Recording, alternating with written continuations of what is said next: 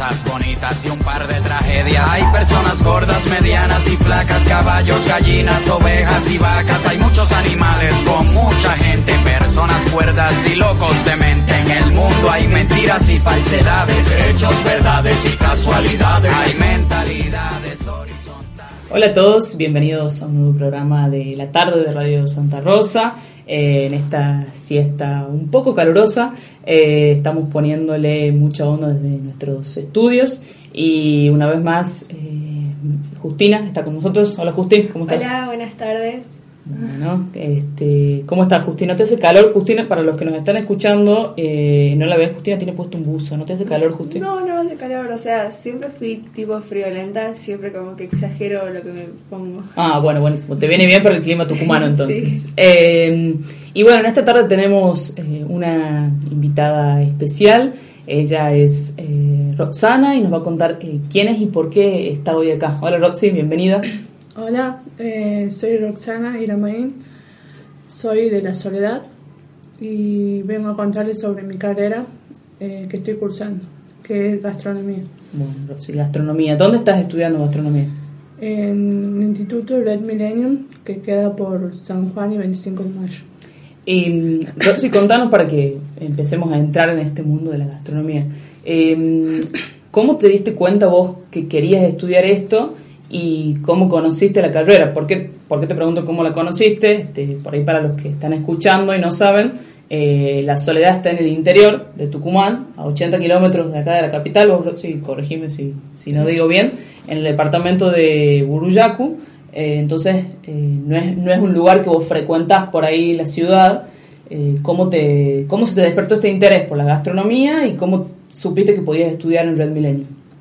Eh, más que nada porque me relajaba, la, quería buscar una carrera que, que me guste y que no sea tan rutinario y lo que me hacía como olvidar un poco de todas las cosas era la cocina, que había empezado ya desde chica con más con pastelería y quería seguir avanzando en cuanto a los salados y todo eso.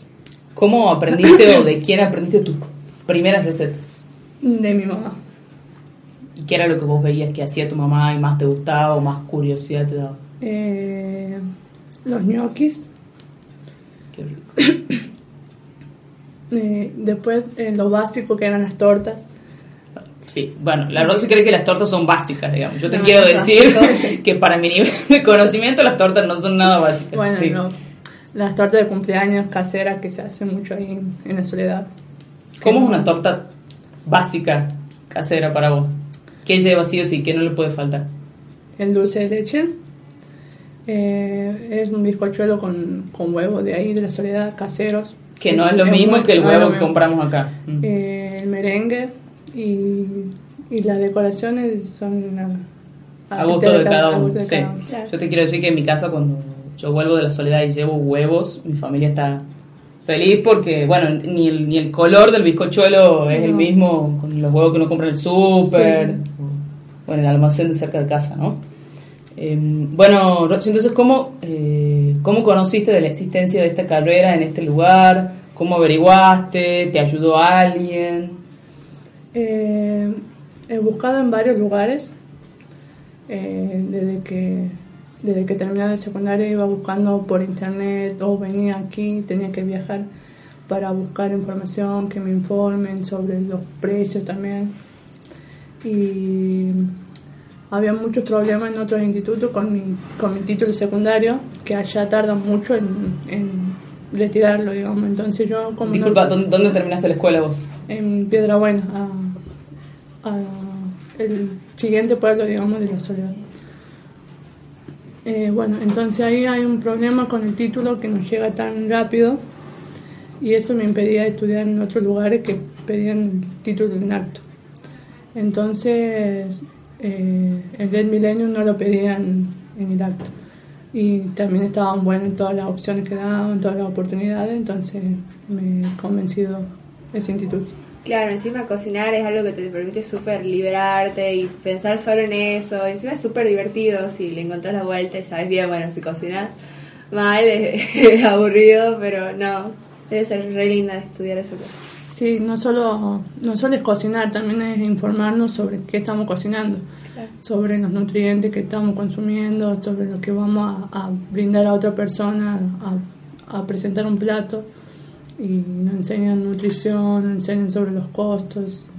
Y en este, en este proceso de formación que vos estás comentando, eh, ¿hay materias teóricas y otras prácticas o todas las materias tienen su teoría y su práctica? ¿Hay un material que ustedes leen y después hay indicaciones de cómo hacer algunos platos? ¿Cómo se organiza más o menos la carrera en eso? Los martes tenemos teoría y práctica que la teoría se trata de lo que vamos a cocinar. Nos cuentan sobre su cultura, sobre cómo se ha creado ese plato, en qué país y todo eso tenemos que informarnos para el parcial. Los sábados son eh, teóricas aparte, que nos enseñan bromatología, eh, higiene, nutrición, costos. Eso es para ir ya aprendiendo cuando tengamos nuestro propio emprendimiento. ¿Y hay algún plato así como dijiste que te cuenta la cultura, que te haya impactado, de dónde venía o que era, es interesante tipo para contarnos? Eh, está la de Colombia, que se llama bandeja paisa, que se trata de un plato que era como por necesidad.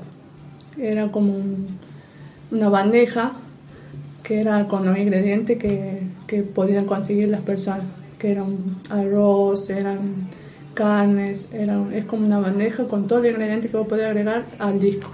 Ajá. Era, o sea, no, no había otra cosa para comer y era eso lo que se comía. Era lo que se podía y se, lo, se lo ha puesto como bandeja país.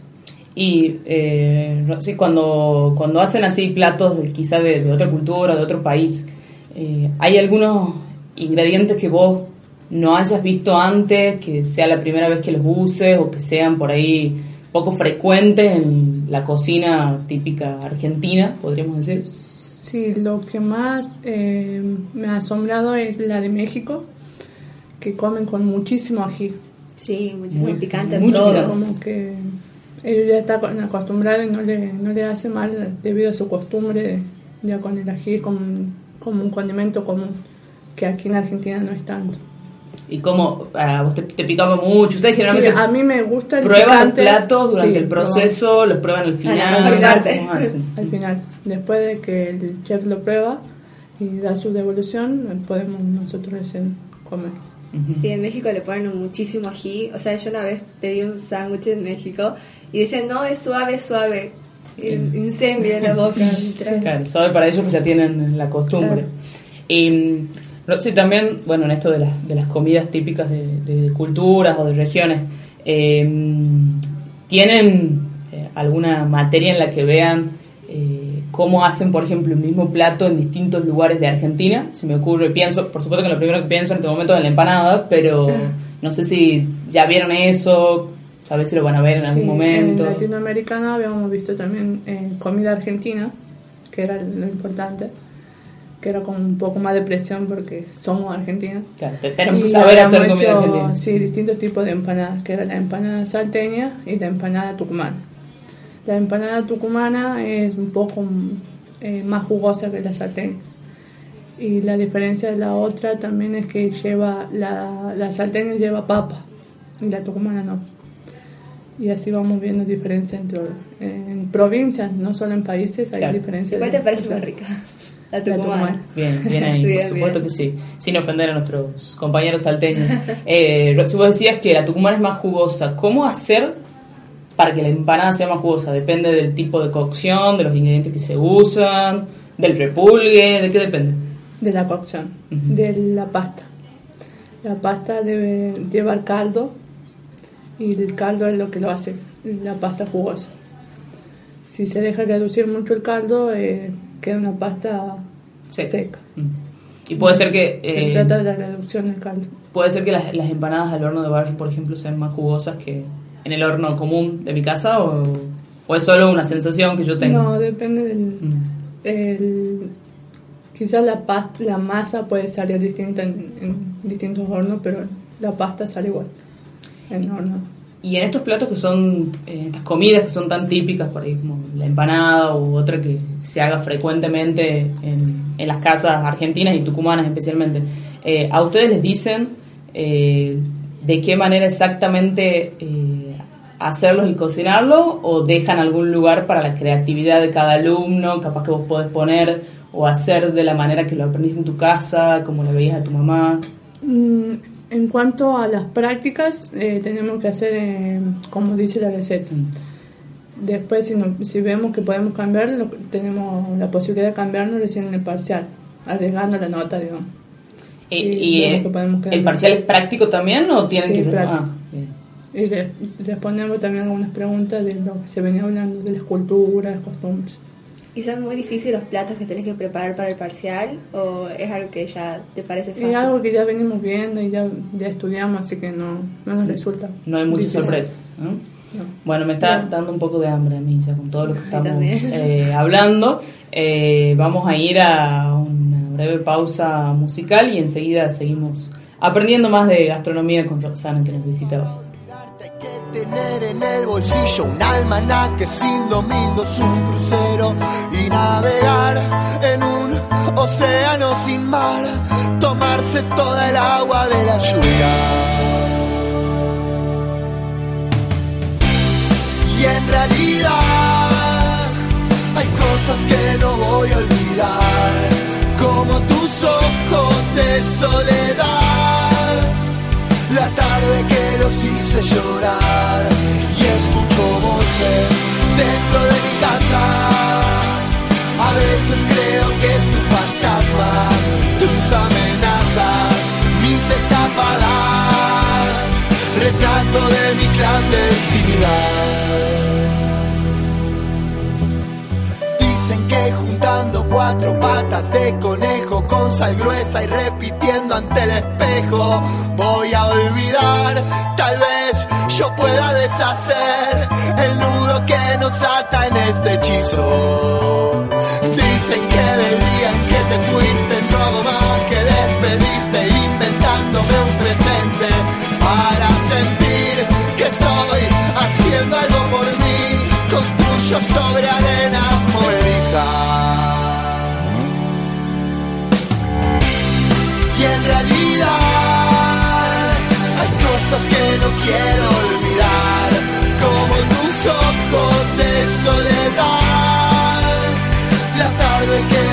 hice llorar. Y escucho voces de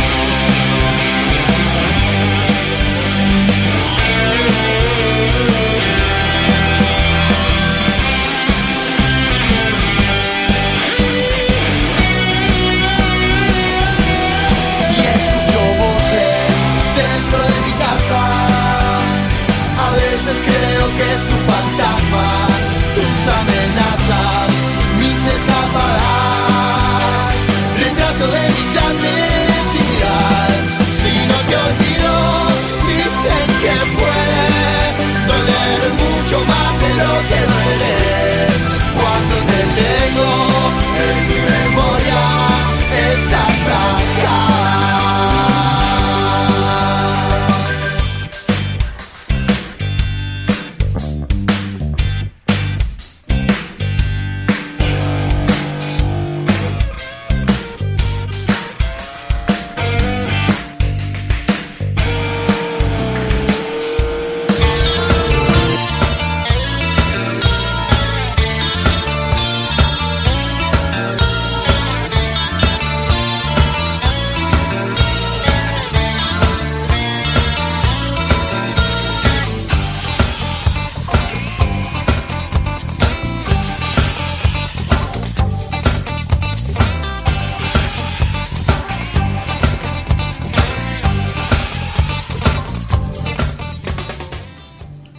Bueno, seguimos en esta siesta tan dulce, tan salada, llena de sabores. Eh, se sumó Maggie a la mesa. Hola Maggie, ¿cómo, ¿Cómo, estás? están? Bien, bien, muy contenta de compartir con esta flamante estudiante, próxima chef. Así es, vamos a ver este, cuáles son, cuál es el primer plato que nos, nos preparan en otro encuentro, ¿no?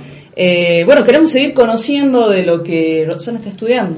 Bien, ¿nos podrías contar más o menos cómo se va organizando los años de la del de, para ser chef? O sea, por ejemplo, en el primer año estudian determinados tipos de ingredientes o y así van avanzando o, o cómo es. En- son por materias. En la primera materia que empezamos gastronomía estábamos viendo sobre distintos ingredientes que tenemos en casa. Por ejemplo, el huevo, eh, nos daba información todo el huevo, la estructura, eh, cómo cocinar, la temperatura y todo eso. Y, nos manda- y teníamos varias recetas con huevo. Y Después- sí, ahora que estás, eh, antes que avance con los otros ingredientes, estos días creo que he visto, no sé si es la semana del huevo, día del huevo, bueno, no sé qué es lo que se conmemora en estos días, pero eh, sí preguntarte eh, qué tan cierto es eh, que la yema engorda más que la clara y cómo es eso, porque hay gente que separa por ahí este, las, las partes del huevo cuando está Eso haciendo dieta, por estábamos ejemplo. viendo en nutrición, que si la yema tiene más grasa que la, que la clara. La clara está, contiene más proteínas que grasa. Ajá. Entonces sí, eh, favorece comer más clara que yema. Claro, bien. Ay, Bueno, yema está- tan rica. Sí, no, pero eso, a- aparte, eso me imagino que dentro de lo que vendría a ser las recetas de cocina, la yema es la que colabora entonces en la grasitud del, del- Eh, como ingrediente sí, en, la, en la eh, grasitud de lo claro. que uno prepara. La grasa es la que más energía nos da, aunque más, más peso también. Claro. Eh, La entonces tenemos que consumir grasa y la yema for- forma parte de una de las grasas buenas. Lo que se debe evitar son las mantecas y la margarina. Claro. que, fue- que están formadas por nitrógeno. Entonces eso no- nos daña al, al cuerpo. Entonces preferible consumir sí, eh, yema o frutos secos, frutas. Bien. Perfecto. En cuanto a grasa, es preferible comer yema y frutos secos. Y en estos primeros ingredientes, este, lo que estaban aprendiendo, ¿qué, qué, qué otro era además del huevo? Mm, papa. El origen de la papa, el origen de la papa, eh, las legumbres que se consumen mucho en Latinoamérica y así vamos viendo, eh, nos daban información sobre esos ingredientes y después teníamos que cocinar. Y sí, también hace rato, eh, fuera de aire, estábamos hablando eh, de, bueno, algo, un postre, bueno, que no solo es postre, sino en todo momento que uno quiere comer algo dulce, eh, bueno, se usa mucho el brownie, ¿no?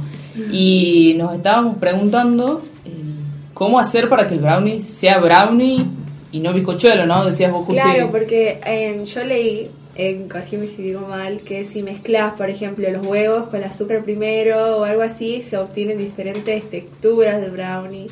Y no sé, ¿cuál sería para vos la mejor? Para Yo creo que tienen que tener más en cuenta la temperatura en la que se cocina.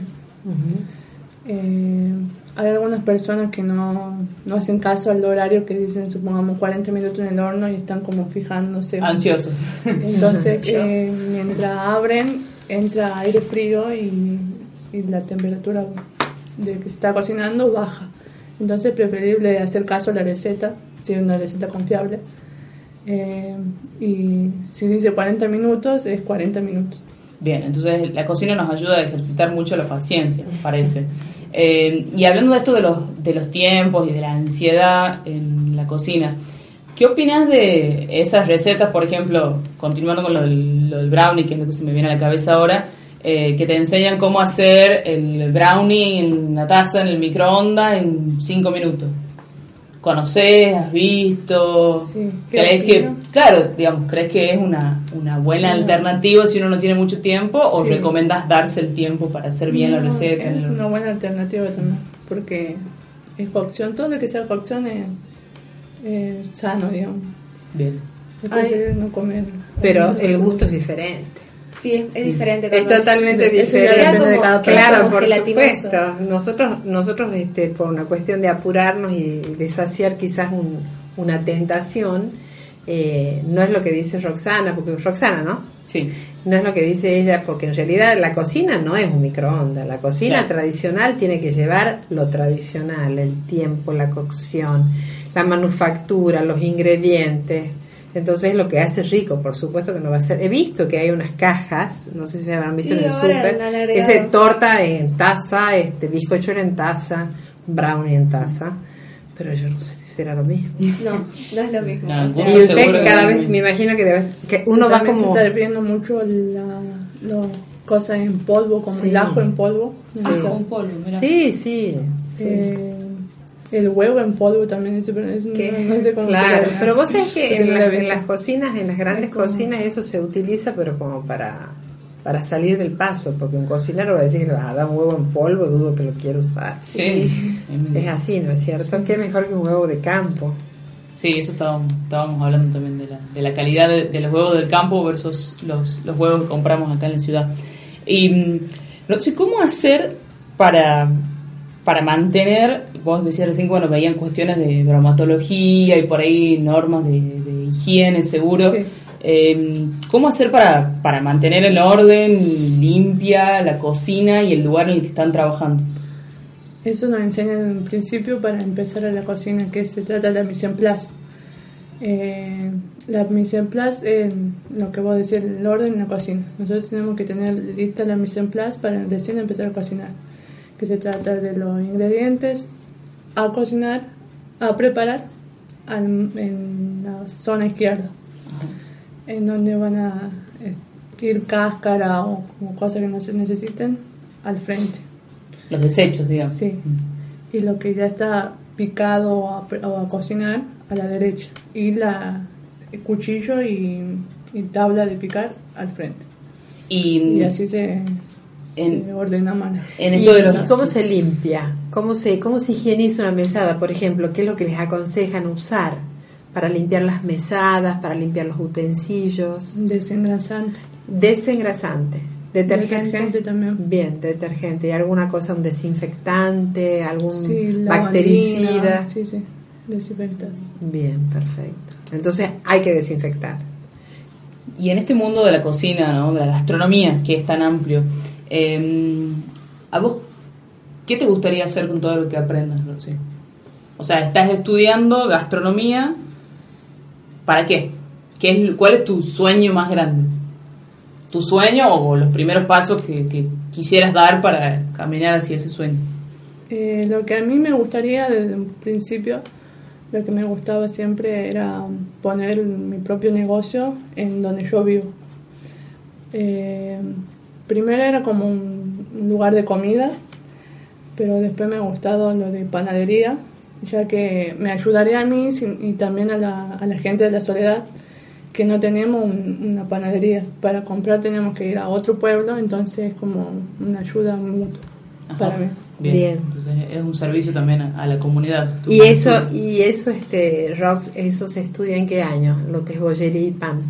En, lo- en todos los años. ya Todos los años les enseñan lo Sí. que es bollería y Eh, pan. va Porque es difícil. Mm. Sí. No es fácil, uno cree que es sencillo hacer pan, pero no es fácil. ¿Y El- cuál, cuál quisieras que sea como, no sé, el, el producto estrella de la panadería de Roxana? ¿Por, por qué quisieras O sea, que se destaque tu panadería? sobre panes y también cosas eh, de repostería. Quizás eh, como las comidas no, no creo que funcionaría mucho, creo que podría ser los fines de semana, como, eh, como comidas eh, con productos de la panadería, por ejemplo. Ajá. Tartas. Claro, o, O o la masa de las pizzas, o sándwich con los Ah, panes de- bien, de, la panadería. Eh, estaba pensando también, bueno, en esto de, de la parte de, de nutrición que ustedes ven. Eh, ¿Por qué crees que eh, hay en, en algunos lugares del, del mundo, no sé si, si lo estudian o no, pero ¿por qué te parece a vos que en, eh, en algunos lugares del mundo hay más personas con problemas de sobrepeso, por ejemplo? ¿A qué se, a qué se debería, no? El- este, esta problemática del- de la obesidad, el sobrepeso, eh, qué alimentos se consumen más en el caso de una persona con sobrepeso y, y a cuáles no se les está prestando atención por ahí. Yo creo que depende de la costumbre también eso. Hay lugar, hay países donde están acostumbrados a comer mucho. Por ejemplo, en Argentina eh, se ha celebrado en una encuesta que es la eh, uno de los países que más consume carne. Sí. Y encima carne roja, que es una de las, carnes que más engorda. Entonces, como es la costumbre, porque en Argentina como que siempre, todos los días se está consumiendo carnes. Y quizás en otros lados, todos los días están consumiendo, no sé, manteca o aceite para la cocina. Entonces, eh, depende de la costumbre de cada país.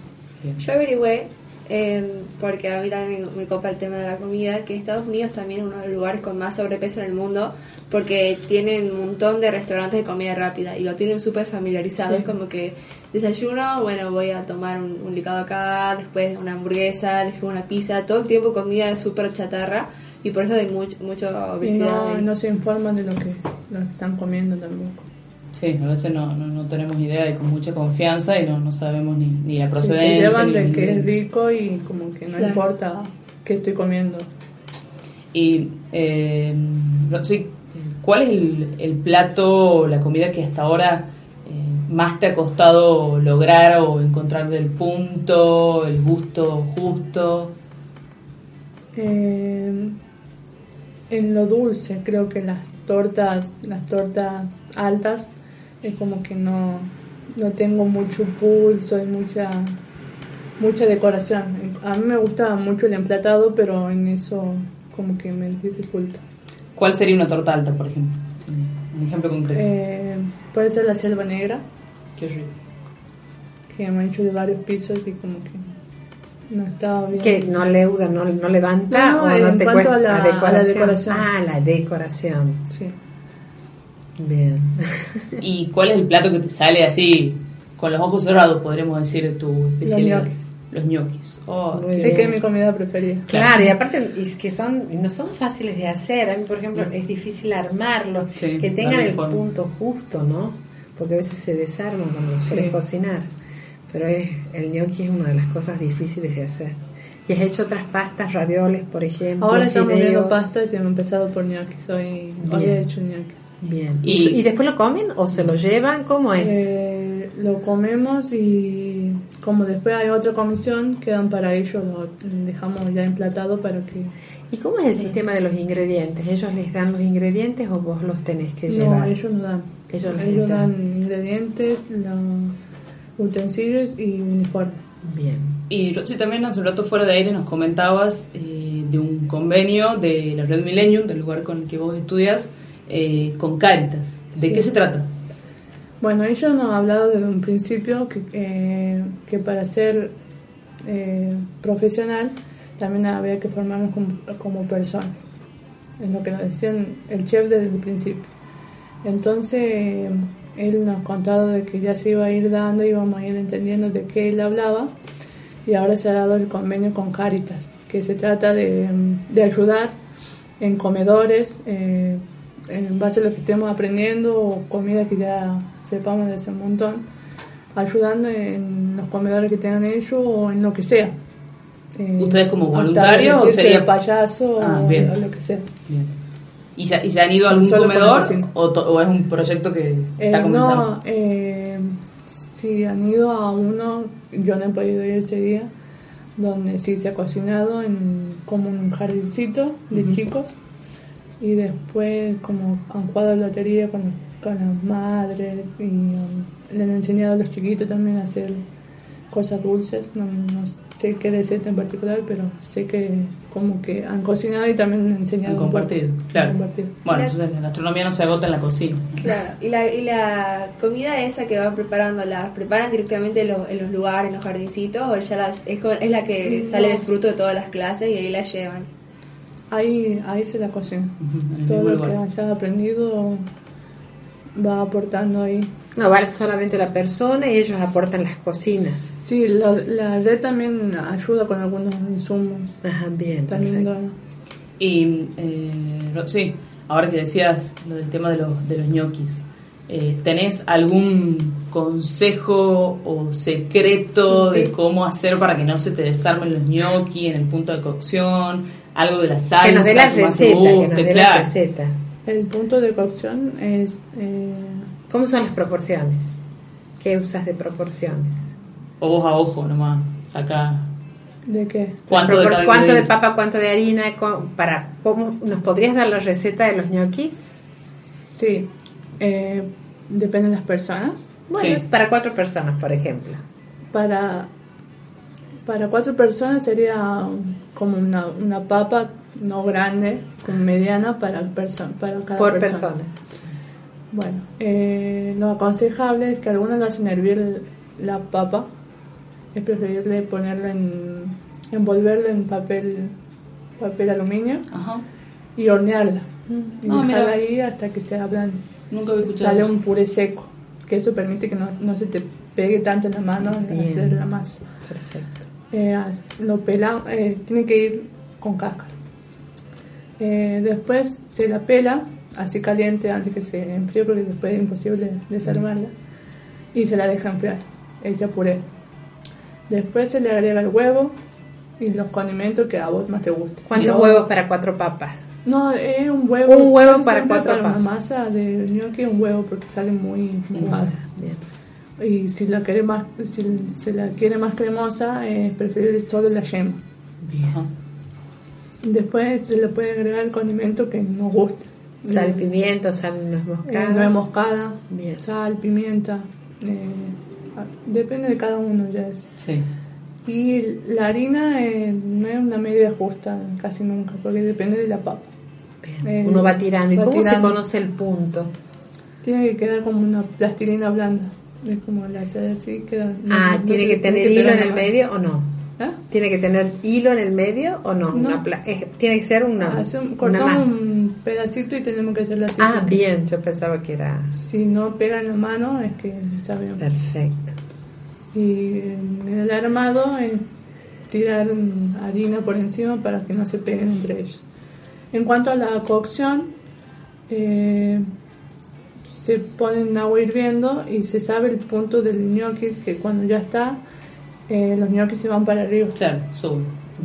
Y ahí es cuando ya se sabe que están en. No lleva mucho, mucho tiempo de, para hervir. Son segundos. Sí. Mira. Justina, ya sabes hacer gnocchi. Buenísimo. Hoy, hoy cocino yo. La semana que viene nos cuenta qué tal Y después nos hace la salsa. le salieron. Bueno, ¿Y con qué salsa es con la que mejor te sale o la que más te gusta hacer? La que más me gusta hacer es la salsa parisien, que es una salsa blanca. Mm, qué rico. Y creo que es la que mejor queda con el gnocchi. Queda ¿y riquísimo. de qué es esa salsa? No la conozco. Como la salsa blanca. Es de salsa blanca Es con leche. Con leche, champiñones, eh, jamón, Mm. pollo. Pollo, pollo. Rox, Rox, este, ¿Y has hecho otros ñoquis, por ejemplo, de calabaza o de espinaca? De, alba- Porque- de mm, acelga. De acelga- acelga. acelga y Salen verdes. Sí. Ahí hemos hecho gnocchi tricolor, que eran de papa, acelga y zapallo. Ay, qué y rico. calabaza. ¡Qué rico! Me encanta. Me encanta. No veo la hora que Roxy nos cocina. Eh, y para ir eh, terminando, Roxy, contanos. eh, ¿A vos te gustaría esto que estás aprendiendo y lo que vas a aprender en, en el tiempo de la carrera que te queda, eh, más allá de, de tener tu panadería, tu emprendimiento, poder compartirlo y enseñarlo a otros, ya sea en la soledad o en otro lugar donde se pueda compartir este conocimiento tan rico que vos estás ganando? Tan rico en todos los sentidos, ¿no? Sí, eh, sí eh, me gustaría hacer el tercer año también para poder enseñar. Eh, porque no se trata de enseñar solo en institutos, sino es como que es como dar una mano también en restaurantes, para cocineros que recién empiezan y todo eso. Buenísimo. Me imagino que allá todos te dicen, cocíname esto, yo con esto, así todo el tiempo, ¿verdad? En mi casa más que nada, es como Claro, que ya tengo que cocinar yo, ¿no? Claro. Sos la Está bien, encargada. bueno, son La ley encargadas. de que sale bien sí o sí. Y Bueno. le debe salir muy bien. Es una gran ayuda entonces también en tu casa, este, lo que, todo lo que estás aprendiendo. Que dicen que para el cocinero una de las cosas más difíciles, dicen, no sé, capaz que estoy equivocada, son las proporciones. El aprender las proporciones para la cantidad de Sí. Más en, en cuanto a la receta, en pastelería es más difícil que en los salados, porque en los salados es como que va dando, vas viendo, digamos. En pastelería tienen que ser la- las cantidades Exactas, justas. sí. Vamos a ir eh, probando algunos de los consejos que nos has dado, a ver a cuánto nos animamos. Eh, te agradecemos un montón por haber venido. Eh, que sepas que bueno, acá también las puertas siempre están abiertas, tenemos mucho para, para aprender nosotros de gastronomía y un montón Y la de cocina cosas. de Roxy podría Eh, ser. ¿no? Podemos tener nuestra columna semanal también de la cocina de Roxy. Y bueno, agradecerte nuevamente. No, gracias a ustedes. Bueno, nos despedimos entonces. Nos despedimos. Hasta la próxima. Muchas Muchas gracias. por escucharnos Muchas a todos. gracias por venir. Les recordamos que pueden seguirnos en nuestro Instagram, que es arroba radio-santa rosa y nos encontramos en el próximo programa. Chau, chau.